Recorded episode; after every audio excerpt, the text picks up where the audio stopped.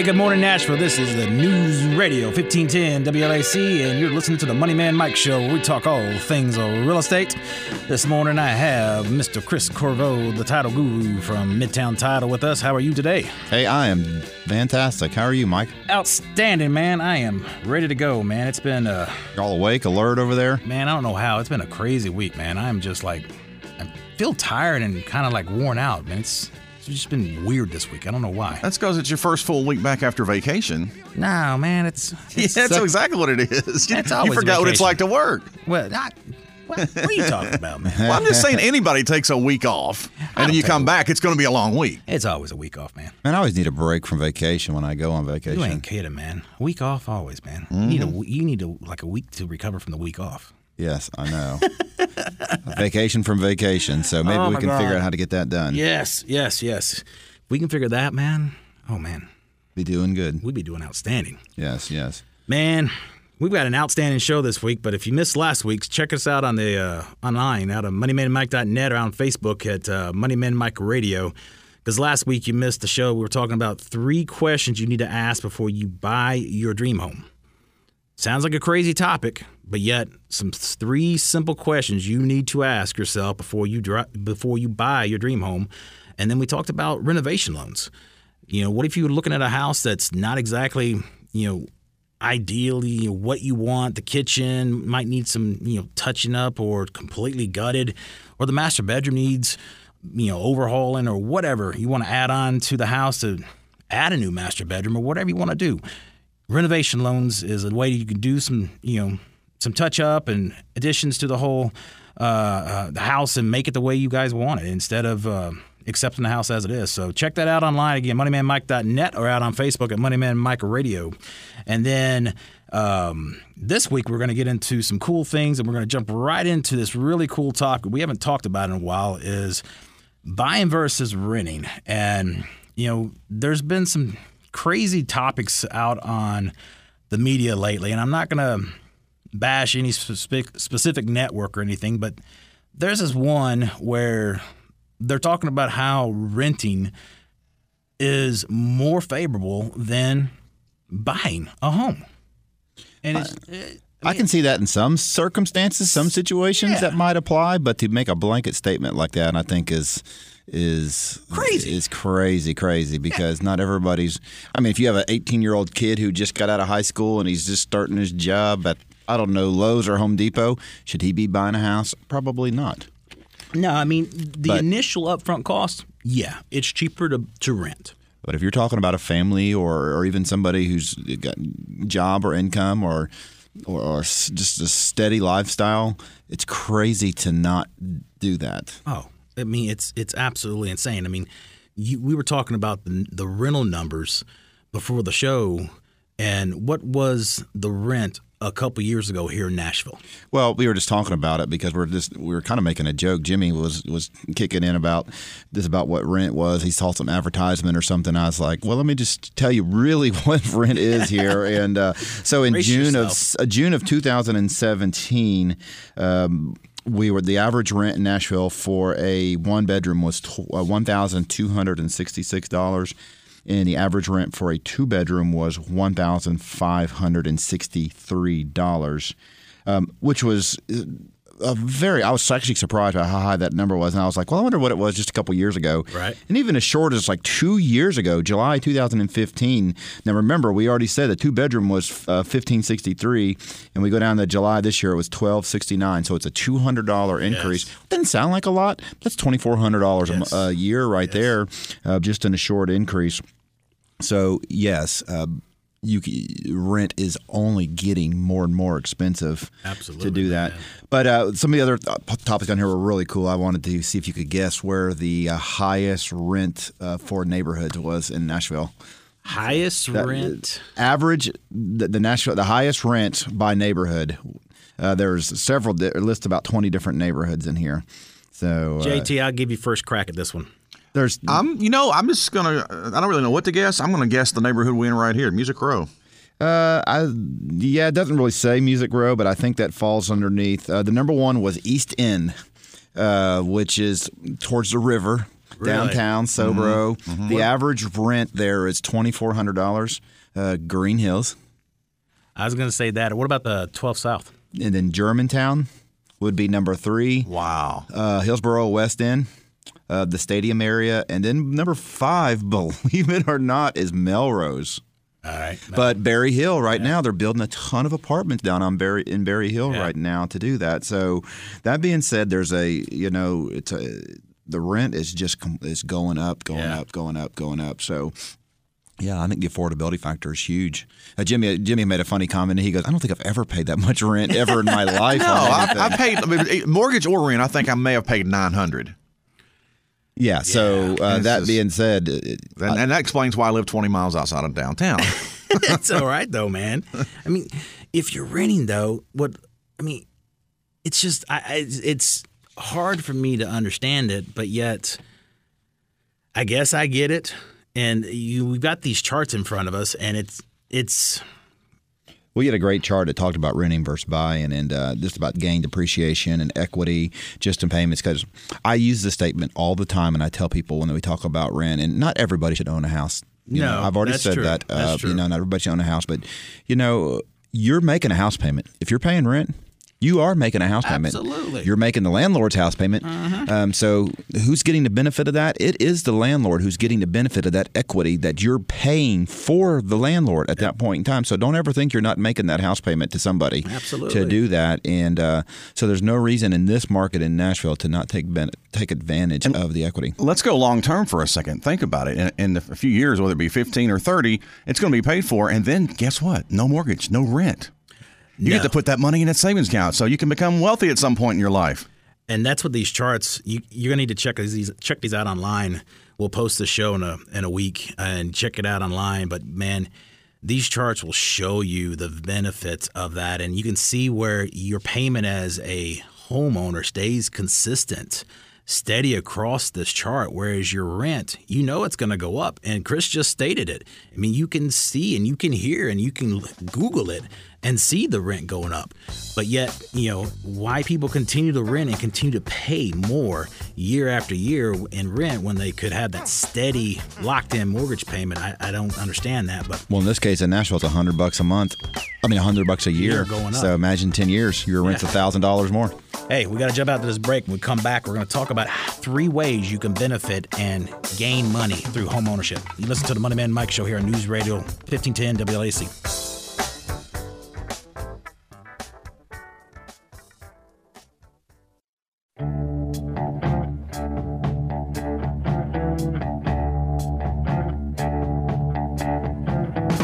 Hey, welcome back to News Radio 1510 WLAC. You're listening to the Money Man Mike Show, where we talk all things of real estate.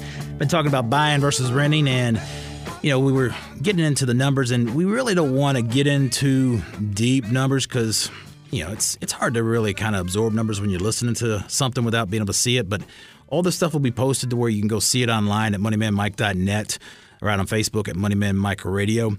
But think about it this way: when you're buying a home you have three ways to gain on the the asset itself.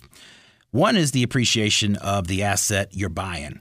And everybody knows the values in Nashville are going through the roof. I mean, just use Well, right now, I actually have? I have a, Sure. uh uh uh article in front of me that this showed that the Greater Nashville Association of Realtors put out this week that said that uh, from July of 16 to July of 17, there's been an increase of 5.5 percent. Yeah. And that's just the, the July from 2016 to July to 2017. So that's the Greater Nashville Association of Realtors. And I have plugged into our numbers a factor of 4%. There were So- less. So way, way lower than what we're experiencing here in Nashville. And I'm using a purchase price of $225,000, which is still less than what the Greater Nashville Association of Realtors are saying. The median price is here in Nashville, which is two. Well, you plugged in 275. Oh, you've got a different. We've got different numbers over there. Yeah, but the Greater Nashville Association of Realtors states that the medium uh, household, uh, the medium pricing for housing is 288, 243, Okay. which is an odd number anyway. So let's just say it's 288, but you plugged in 275. Right, right. Okay, so still really, really close. Right. So the gain through the gain through appreciation, though, you're going to turn around and you're going to see approximately ninety-five thousand two hundred forty-five thousand dollars over a nine-year period for just a factor of four percent appreciation on a two hundred twenty-five thousand dollar purchase price, and then if you were to bump it up to a two hundred and seventy-five thousand dollar purchase price, so if you go a little bit higher, Chris has that charted. It's one hundred and sixteen thousand. 116. The appreciation is about 116,000. So you can see that you know if, whether you're on a the lower end of 225 225,000 or on the upper end of 200 th- 275,000 just to get a little bit of a range of the lower end of 200 or the upper end of 200 you're still a good $100,000 Well, we went back to our last conversation too about how rents increasing, you know, maybe hundred bucks a year for a lot of, a lot of these properties, you know, over a nine year period. At that point in time, I mean, that's a that's a substantial, um, uh, it's a hundred bucks a, a month, basically, Yeah. is what we said. So that's uh, from uh, just from a pure number standpoint. At that point in time, your your equity is already gaining from what you're paying for rent, even even more. And most of the times when you renew a lease, what's the, the rent do? It, goes up. Goes up. every Exactly. time. And and you made a point earlier, Jimmy, about when you're you when you're when you have a mortgage, your mortgage payment stays the same. It stays consistent. Mm-hmm. Whereas, just like you said now, your landlord makes that mor- makes that rental payment go up. So when you look at these charts and you see that constant mortgage payment going consistent across the board, but yet your landlord's raising your rent payment up, you're just losing all the way around. So then when you turn around and look through the amortization and you look at this chart, and I always love to say when um, you're making your mortgage payments and you're striking that check to your landlord, and as Chris said earlier, you're making a mortgage payment whether you're renting or you're owning. When you hand that check over to that mor- to that landlord, whether it's fifteen hundred bucks, twelve hundred bucks, two grand, it doesn't matter. You're making that mortgage payment, and you don't get any of that money back. When you own your own house, through the amortization of that, instead of you handing over that full amount to that landlord, when you own the house, some of that money is coming out of your right pocket and you're putting some of that money into your left pocket because only some of that payment is going towards the interest, some of that payment's going towards the principal, and you're paying down your mortgage. You're paying down what you owe on that house and you're building your equity into your property. Does that make sense? Yeah, but let me give you a, a reverse scenario on that too, just to solidify your tr- your train of thought. Here is uh, a good friend of mine's got a house that he owned. He recently got married and he bought a new house with his new wife, and so he decided he was going to rent his house in, in the Antioch area. So his payment's not changed on that house. It's like eight hundred bucks a month. He's been there. He's had it for 10, 12 years or whatever it is. And so his first year he rented it. It was like thirteen, fourteen hundred dollars a month rent. And then the management company says, "Okay, we're in year two now. Guess what? Rents in Nashville are going up, so we're going to increase the rent another two hundred and fifty dollars a month Yeah. to do that. So now the rent's like seventeen hundred dollars a month or whatever it is. But guess what? His payment's not changed No, any to the to the lender. Mm-hmm. His has stayed the same. So he's going, heck yeah, I'm going to put another two hundred and fifty dollars a month in my pocket just because the market has constituted and allowed for that. So all they do is push that off on the client. It's not like the, he's had any more increased expenses at that point in time. Not to, just- not to mention, if he wanted to, he could pay it off a lot quicker. Heck yeah. yeah. So uh, so at that point in time, he's just increasing how much money is going into his pocket. So it, it's it, rent doesn't increase because somebody's debt load's increased. It's increased just because that's what the market demands for. Yeah. Yeah. I mean, it's, it's, if you don't understand the amortization, how it works, Google it. I mean, it's incredible. But there's also tax write-offs, right? When people have oh, a gosh, loan, yeah. a mortgage loan, if you're filing your income tax, there's there's tax write-offs, tax benefits you get, right? Absolutely. And it all is based on your tax bracket. And when you take and look at all of these three the gain through appreciation, the equity through amortization, and the tax adjustments on just a 25 a $225,000 purchase over a nine year period of time, you're talking about a gain of $180,000 of being a homeownership.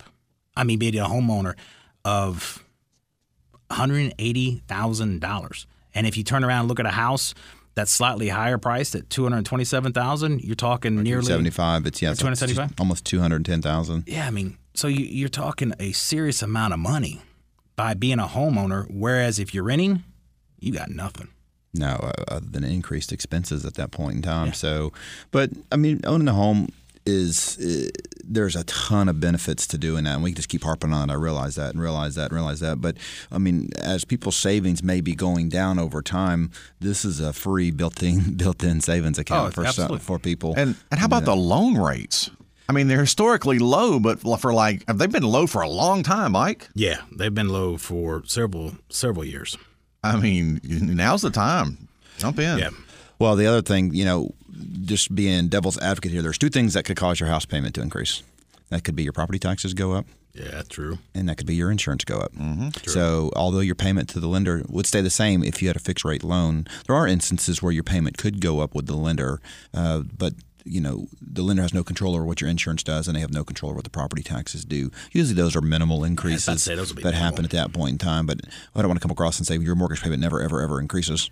It'd still be to cheaper than your rent increase. Oh, sure, sure, sure, sure, it does. So uh, to do that, but uh, but just wanted to point those two items out that that would happen. Yeah, That could happen over time. yeah, that'd be one thing.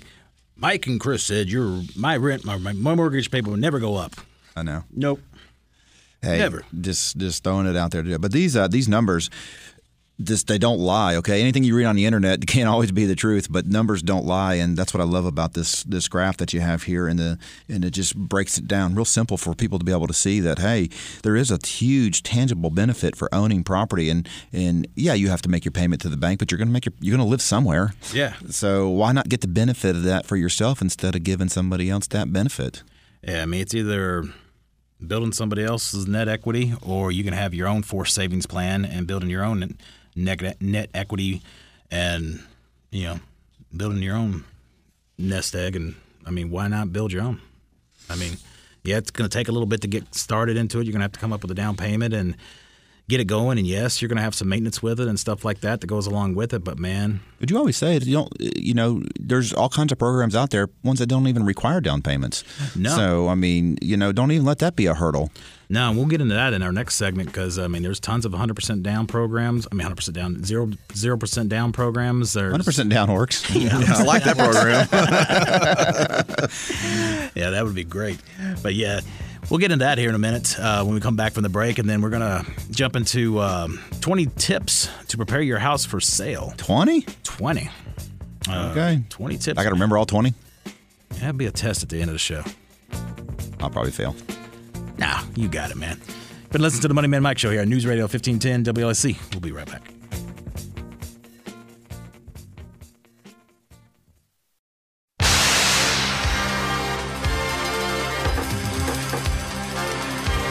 Hey, welcome back to News Radio 1510 WLAC. You are listening to the Money Man Mike Show where we talk all things of real estate. I got to Hey. show my age here for a second. Oh, come on with it. I, I was just thinking when the song came on, I remember leading up to 1999 listening to this song thinking, oh man, I know now we're almost eight or 17 and a half years past that date. So it's like, because back then it's like, what is that? Like 18 years from now? I know, and here we are, like a long ways I past know. that date. Y2K happened to everything. So, uh, hey, if you want to make a millennial laugh, talk to them about Y2K. They don't have Yeah. a clue. No, I mean because we thought, oh, planes are going to fall out of the sky, ATMs aren't going to work. Yeah. You're never able to get gas, and they're like, what? Yeah. What is wrong with you people? y'all remember y'all seen that joke where it had cars with stick shifts, a stick shift automobile? Yeah. and it said it was a millennial uh, anti-theft device. Yeah, yeah, I, I, that's hilarious. uh, but uh, yeah, I was just as soon as that song played, I thought. I I thought about Y2K, thinking, yeah, I remember leading up to that. So, uh, and here we are, way beyond that. Well, speaking Yeah. of the theft device, one more real quick. Have you seen the one where it's got the little uh, knob that's on the floorboard? You know, when you would brighten or dim your lights. Yes, Oh, yeah, that's The millennials don't know what that is either. yes, that was on. Uh, my gra- I remember my granddad had a car like that, and he always play, I was young. He'd play a joke. Young, he'd play a joke with me. He said, "You can just touch the steering wheel and the lights go off and on." I'm like, "What?" And uh, he had his foot down there, just a tapping that thing, you know. So Oh, it is funny. You remember though the gas caps in the back where you have to fold the license plate down and Oh, yep, and turn yep. those on. They were hidden back there, Mm-hmm. and that was uh, ingenuity at its finest, right there. We don't have that kind of stuff nowadays. No, man, I'd forgot about that. Oh yeah, I forgot about the leaded gas and Yeah. uh, folding that folding that. I remember I was a kid. I was having to have to force it down, you know, because it was, seemed really heavy. Oh, it was really heavy. you had to put a lot of yeah psi on that thing going back. So, but yeah, Uh-huh. pretty pretty funny stuff right there. So, man, I've completely I was interrupted about you. to I'm say, so how am I sorry. supposed to follow that up, man? so, uh, well, we're talking about how we're going to get these people's houses sold so they can get a nice car like that. Oh man, that that's a, a classic, brother. Yes, yes, yes. So we were talking at break about some things people can do to help get their house sold, and uh, I think you got a few good points there that maybe people don't think about. We had a list of twenty, but I think we're going to pare this down to some things that maybe maybe you just don't think about to uh, to do. Yeah, because to go through all twenty, it's gonna. We don't I have think that it's a much time. foregone conclusion that you got to clean your house and Yeah, I mean, there's there's quite a few things in here, like your garage. Everyone knows to do that and clean your windows and all that good stuff. But you know, what about removing your lawn ornaments? yeah. Why would that be a big deal? I mean, who wants to see? Pink flamingos. I mean, I like my deer. gnome. What, You what's like your wrong? gnome out my there? gnome is cool. I know, but it could ward people off so uh, that they're afraid of it or something. So Not uh, everybody wants to see that. No, I know. So yeah, lawn ornaments and stuff like that. Big you maybe you got a be an Alabama fan and Why's it gotta be Alabama? Going going going to some guy that owns an Auburn. It's an Auburn fan. Why's it He's gotta be got a, Auburn? he's got a big uh, because those two people don't like each other very much. You know, he says that when uh, Andrew's not here. I'd say it when she was here. so uh, you, Alabama fan walk up and there's all this Auburn memorabilia True. laying around the house. Very true. What do you think they're going to do? They're going to be like, man, I ain't going in this house. That is an absolute perfect example. So Or uh, maybe you have a phobia against gnomes. I mean, yes, Yeah. yes. We joke about it, but I mean that's legit. I mean, I remember there was a commercial out there one time. It was like doobie doobie doo, and it was like this thing, this gnome thing was like out there, like staring at you or something. So give you the creeps. you got you really got gnomes at your house, Jimmy? No. Okay. I was gonna I was gonna get you to take a selfie with one of them, on, be and honest, put it on the website I there. might, I might have to get one now. Yeah, I know. So we can post that on the Money Man Mike Facebook sh- uh, page right there. Jimmy and his gnomes. So to do that, so yeah, so just kind of unpersonalizing it, I think, kind of is hand in hand. You think about that inside the house, but maybe not always on the outside. Very true. Like I have a I have a sign on my pool area back there that says um, uh, drinking mandatory clothing optional. Probably one I probably need Yeah. to need to take down if I'm going to sell my house because it's a funny joke to me, but somebody might find that really offensive. Exactly. And then another one would be power washing any outdoor surfaces to give them a like new feel. Anything like siding, sidewalks, driveways, etc. You know, I did that at my house uh, this year. I had my I power washed my I, had, I didn't do it. I had somebody come power wash scrub my driveway. Yeah. And so my neighbor comes over and says, I see him. I was coming home one day and he was had his arms folded, staring at, it, and he was like, "Thanks for making my house look old." Yeah, exactly. And uh, it's it. I can't amazing. believe how much of a difference and how little the cost was to have this guy. It's like a thing you see where they polish the floors and they they run it up and down my driveway, and it. It took them about an hour, and it looks brand new. And my neighbors, who's who's you know we've been out there seven or eight nine years now, looks like it's been there seven or eight or nine years. So it was a tremendous difference in appearance. Is it what is it? Oxidation or what? What is, what is it? Well, it's just changes it? mold. It's just, I mean, on concrete, it's just grime that gets in there and, and, and dirt and stuff like that caked in. But it's, I mean, you could get a pressure washer yourself and do it. I mean, I've got a long driveway, but I mean, most people's houses don't have very long driveways. But, but It goes would- from white to like black.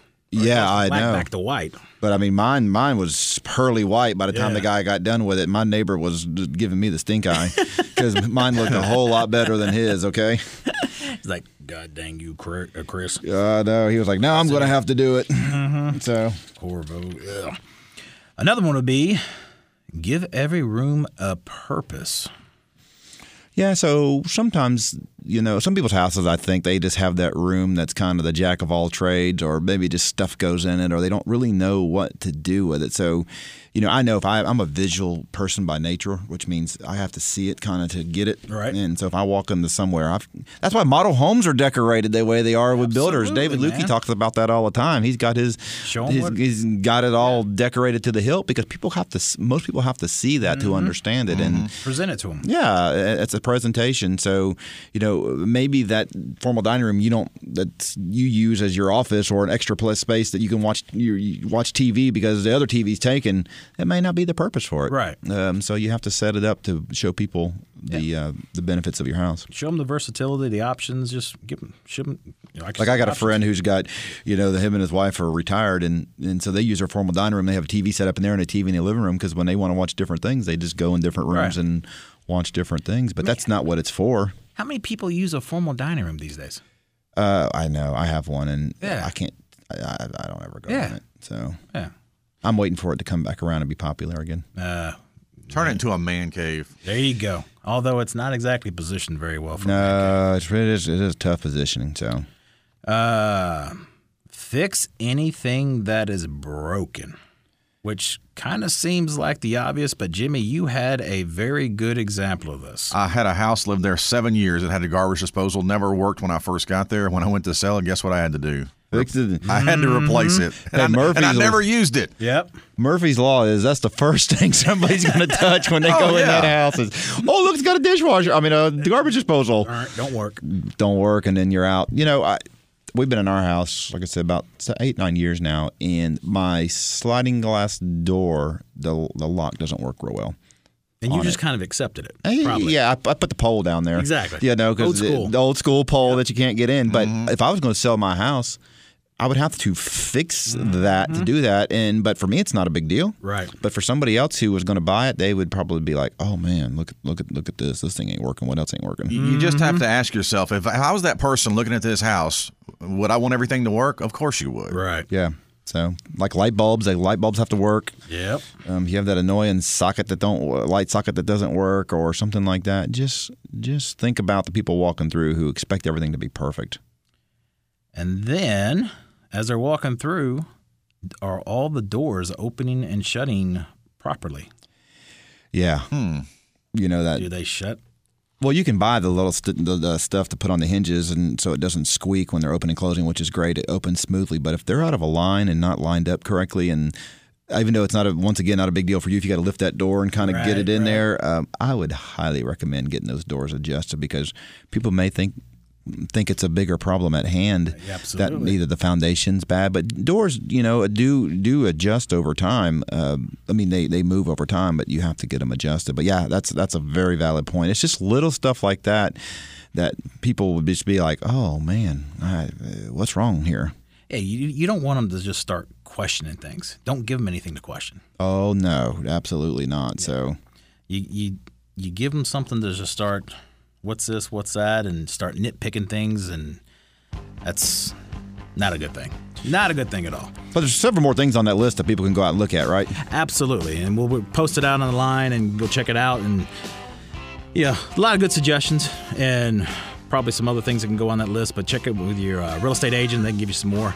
But uh, we're gonna go out the break, come back, and we're gonna go over uh, some real estate industry lingo, and then talk about some debt to income ratio stuff, and wrap up the show. You've been listening to the Money Man Mike Show here on News Radio 1510 WLAC. We'll be right back.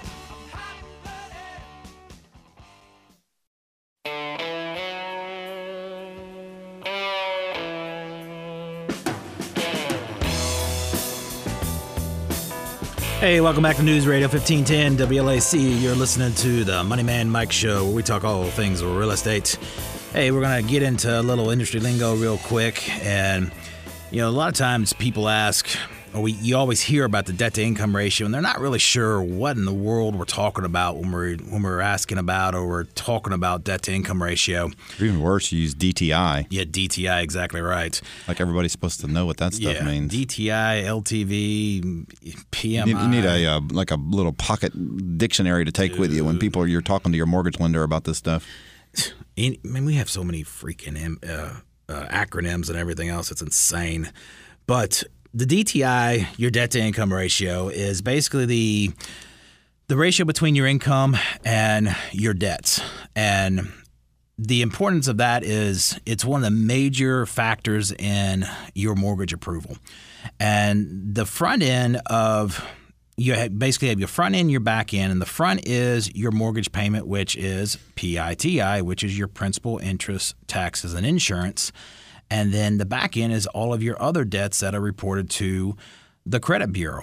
But that is just that in itself. That's reported to your credit bureau. And most of the time, your back end DTI is somewhere between a 43 to a 50% of your gross monthly income Goes to pay your bills. goes to pay your bills. So, say if you made fifty thousand dollars a year, they'd figure it out about twenty five thousand of that's going to go pay your bills. Right. And you know, we understand that you're going to have other things like utilities, credit card, and not credit cards, utilities, cell phones, um, Groceries, tuitions, groceries. everyday living expenses. Yeah, that that stuff's in addition too. So that's why the DTI is maxed out somewhere between the 42 to 50. Sometimes you'll get approvals that are slightly over 50, but for the most part, that's the sweet spot. And so on. So that's what the DTI is. That's what we're looking for. And again, it's a primary qualifying criteria that we're looking for that goes into the formula, the whole nine yards. So that's what your DTI is, and that's why it's important. And then uh, another key one is MI versus PMI. Mortgage insurance versus private mortgage insurance. It's relatively the exact same thing. You have monthly MI versus single MI, and monthly is basically where it's part of your monthly payment, whereas single MI it gives you the option on conventional loans where you can pay more at closing to buy out of the MI and not have it or not have any monthly MI at all, and it reduces your monthly payment. So it's a So when do you got to carry mortgage insurance? you have to carry mortgage insurance anytime that you don't put down twenty percent. Uh, yeah, you don't put down twenty percent of. Um, you don't put down twenty percent on a loan. Down payment. Yeah, down payment. Thank you. So if you have mortgage insurance, can you terminate it? Depends on the type of loan. Okay. Uh, conventional, yes. Uh, FHA, no. So on a conventional loan, you can terminate it once you get to eighty percent, right? Correct. Okay. So if you're uh, appreciating value at four percent on your chart, Then you go, go, it goes through and you get the amortization chart. It tells you exactly when it'll it'll terminate. okay. So you know, depending on you know your the the the appreciation rates and stuff like that, it, you know, we determine when what makes more sense, whether MI, uh, single MI or monthly MI makes more sense. But yeah, it's just one of those things. You look at the numbers and numbers, black and white numbers don't lie. And that's why some people get confused with the 20% down number. They think that's what you have to have. That's only if you don't want to pay PMI, Correct. That's correct. which is great if you can come up with that kind of money because it, that's going to save you basically paying insurance because it's, it's the mortgage uh, company saying, uh, or the lender rather, saying, um, we don't want you to walk away from this loan. And if you have no vested interest in it, in other words, you owe, you know, you gave $1,000 down on a $200,000 home, then that's not a whole lot of money to lose. but if you put 40000 down, you're probably not going to walk away from it. Yeah, I mean, yeah, that's true, but at the same time, I mean, the the mortgage insurance only protects the lender back uh, up to twenty uh, up to eighty percent of the loan value anyway. But at the same time, it's it's a policy that all lenders, by the lending laws, that a buyer has to basically buy. It's a lending law requirement. But for the buyer itself or the buyer themselves, it's really the way I explain it to them. It's a waste of money for them. So I mean, anytime I can help a buyer get out of the MI or mm-hmm. reduce that MI cost to them, that's what I'm always trying to do. But yet at the same time, yeah, the sole benefits to the lender on this deal. It's not any benefit to no, the buyer. no, it's a total expense to them as a buyer, and it's just a it's a way to you know we just got to mitigate that expense to the buyer as best we can. So that's that's the whole goal is figuring out where is the cheapest route for the buyer to navigate the MI market. So that's something that you try to help buyers do is if you're looking at it and there's any roadmap or scenario where Oh, yeah. they can get out of the mortgage insurance, you provide them options to do Yeah, that. we look at. Every, I mean, there's tons of tons of options when you're looking at a conventional loan. Um, I mean, there's more than just single MI. There's split MI. There's tons of stuff which I don't want to get into in here because it'll it'll confuse people. But there's literally dozens of options. So if you are in a loan now and you had mortgage insurance, uh, there's a possibility they could refinance and get out of it. Would some scenarios that you could provide? Oh, absolutely. I mean, with the way the market's appreciation, I mean, we're refinancing people even though they're going to a higher rate. If they if they bought a house two years ago, even if they're going to a higher rate, they're dropping their MI, their payment's still cheaper. I mean, we're doing that all day long.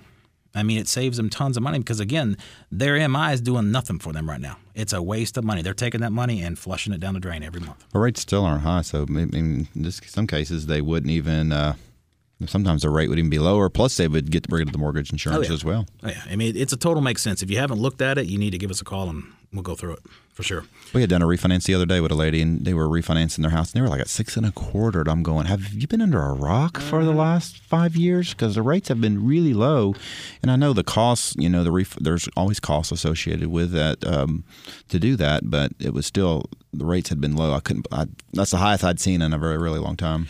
Yeah, I mean, some people we talk to, is just like Speaking of that six percent rate, I've got this book I keep in my desk. I've had it since I've started in the business almost 25 years ago, and it's a pocket dictionary. We are kind of talking about that afterwards, but it's got real estate terms in it. But in the back, it's got all these AM schedules in it. Uh-huh. In the very first, well, this is how shows you how far back it goes.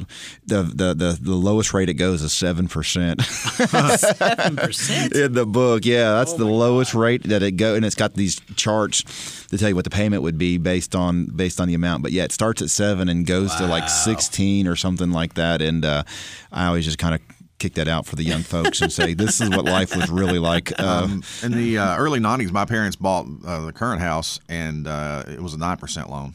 Yeah, this was Jeez. probably '92 when I started in the business, mm-hmm. and uh, yeah, so seven. It was a book I got from the company that I started with. I got like a welcome pack when I right, when I right. started on it at First American Title. I was a title underwriter, and in that was this little pocket dictionary that had all the terms and stuff in it. And but yeah, seven percent, and I I just laugh about it. So yeah, I mean to think about that, I still think back some of the programs.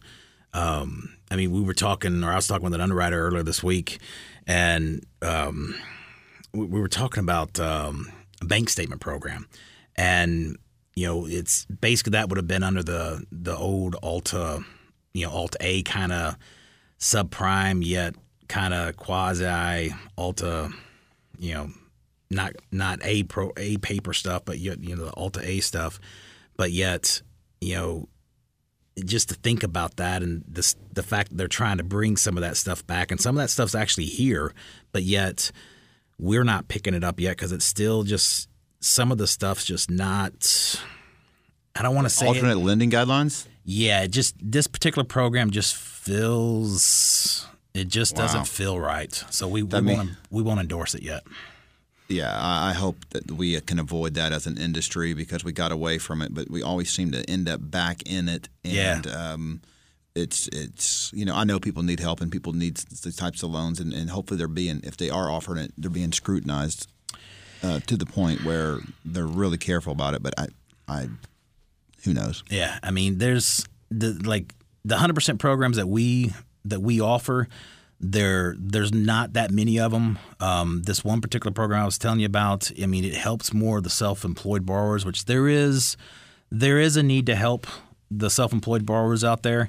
But you know, there's there's just some things about some of those programs that just don't feel right.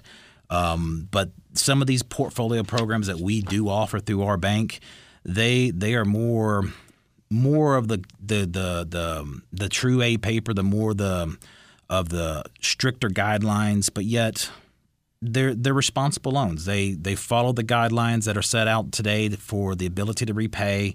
So we follow that uh, federal uh, lending line that basically states that hey, this borrower can show the ability to repay this loan. So it's not that hey, just sign here, tell us how much you make. Oh, don't worry about that. Just tell us this amount. Oh, oh just I argue with my dad with this all the time because he's been self-employed. I've been self-employed for 15 years myself, and you know he writes everything off so it doesn't show that he makes any right, money. Right, right. And um, so he had, he had trouble qualifying for loans, and and to to his point that I agree with, he's like, I got a, you know, a a 30 year, 40 year track record of paying my bills on time. Right. You know, yes, I do write everything off, but um, I can't get anybody to touch me, you know, Right. because, uh, from a loan standpoint, Yeah. uh, because it doesn't show that I make any money. And, Exactly. and that should carry some weight. And I, and I do agree with that to a point um, to do that. I've, I'm of the opposite mindset, probably, uh, you know, where I pay taxes and I show my income because I work in an industry where I realize you have to be able to prove that you can actually pay somebody to do that nowadays. But for a lot of folks, they that's their business practice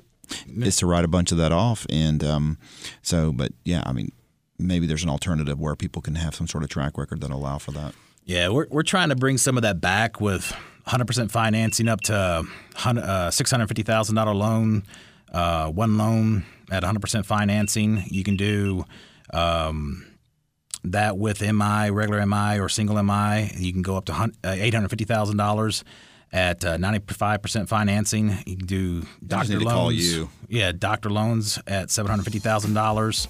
Um, 100% finance, you can go up to $1.25 million at 95% finance. I mean, there's tons and tons of options that we can provide. If your dad's still looking for a loan, have him call Mike. Hey, come Yes, on. I know. Now that we're talking about it, where would he reach you at?